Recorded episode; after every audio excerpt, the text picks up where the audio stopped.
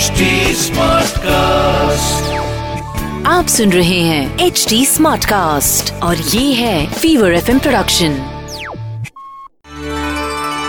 माता सीता का अमोद आशीर्वाद पाकर हनुमान जी को बड़ी प्रसन्नता हुई।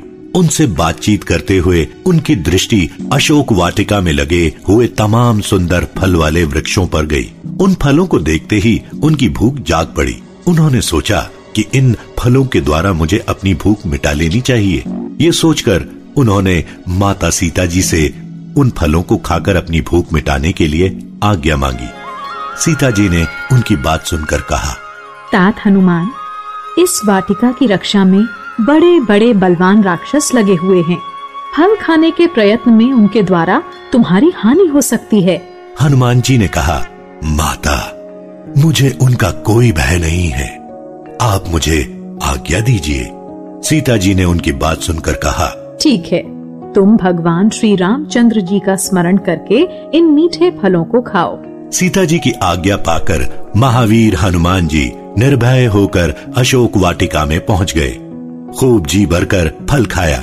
पेड़ों को भी उखाड़ उखाड़ कर तोड़ तोड़ कर फेंकने लगे। बहुत से बलवान राक्षस वहाँ रखवाली कर रहे थे। उनमें से कुछ हनुमान जी के द्वारा मारे गए और कुछ एक ने भागकर रावण को बताया कि अशोक वाटिका में एक बहुत बड़ा बंदर आया है। उसने फल भी खाए हैं और पेड़ों को भी उखाड़ उखाड़ कर फेंक रहा है। ऐसा सुनते ही रावण ने वहाँ बड़े बड़े बलवान योद्धाओं को भेजा।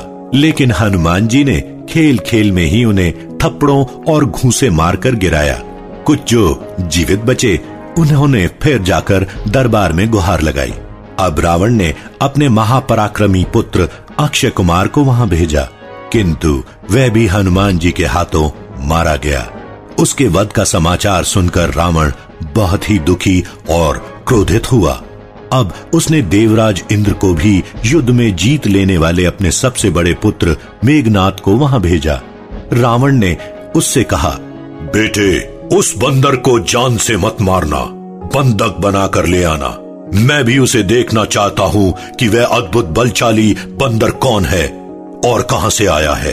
अब मेघनाथ बहुत से बलवान योद्धाओं के साथ अशोक वाटिका की ओर चल पड़ा। हनुमान जी ने देखा कि ये अत्यंत भयानक और विकराल योद्धा सामने से आ रहा है। बस, पहले तो उन्होंने मेघनाथ के साथ आने वाले योद्धाओं को अपने शरीर से रगड़ रगड़ कर मार डाला। फिर एक पेड़ उखाड़कर उसके द्वारा उसके रथ को घोड़ा सहित चकनाचूर कर दिया। इसके बाद एक ज़ोर का मुक्का मेघनाथ की छाती में मारकर वह फुर्ती से पेड़ के ऊपर जा बैठे। मेघनाथ थोड़ी देर के लिए मूर्छित, बेहोश होकर पृथ्वी पर गिर पड़ा। मूर्छा, बेहोशी, दूर होने के बाद उसने बहुत माया रची, लेकिन उसका हनुमान जी पर कोई प्रभाव नहीं पड़ा। अब उसने ब्रह्मा जी का दिया हुआ अचूक अस्त्र, ब्रह्मास्त्र हनुमान जी पर चलाया। हनुमान जी ने सोचा, यदि मैं इस ब्रह्मास्त्र का अपने ऊपर कोई प्रभाव नहीं पड़ने देता तो इसका अपमान होगा। संसार में इसकी महिमा घट जाएगी। अथा, ब्रह्मास्त्र की चोट लगते ही वे जानबूझकर बेहोश होकर पृथ्वी पर गिर पड़े। अब मेघनाथ ने उन्हें नागपाश में बाँध लिया। यही उससे भूल हुई। ब्रह्मास्त्र एक ऐसा अस्त्र है कि यदि उसके ऊपर किसी दूसरे अस्त्र, शस्त्र का प्रयोग कर दिया जाए तो उसका प्रभाव अपने आप समाप्त हो जाता है। इस प्रकार मेघनाथ की भूल से हनुमान जी स्वयं ही ब्रह्मास्त्र के प्रभाव से छुटकारा पा गए। उन्हें उसका प्रभाव नष्ट करने की आवश्यकता ही नहीं पड़ी। आप सुन रहे हैं एच डी स्मार्ट कास्ट और ये था fever FM production H smart Smartcast.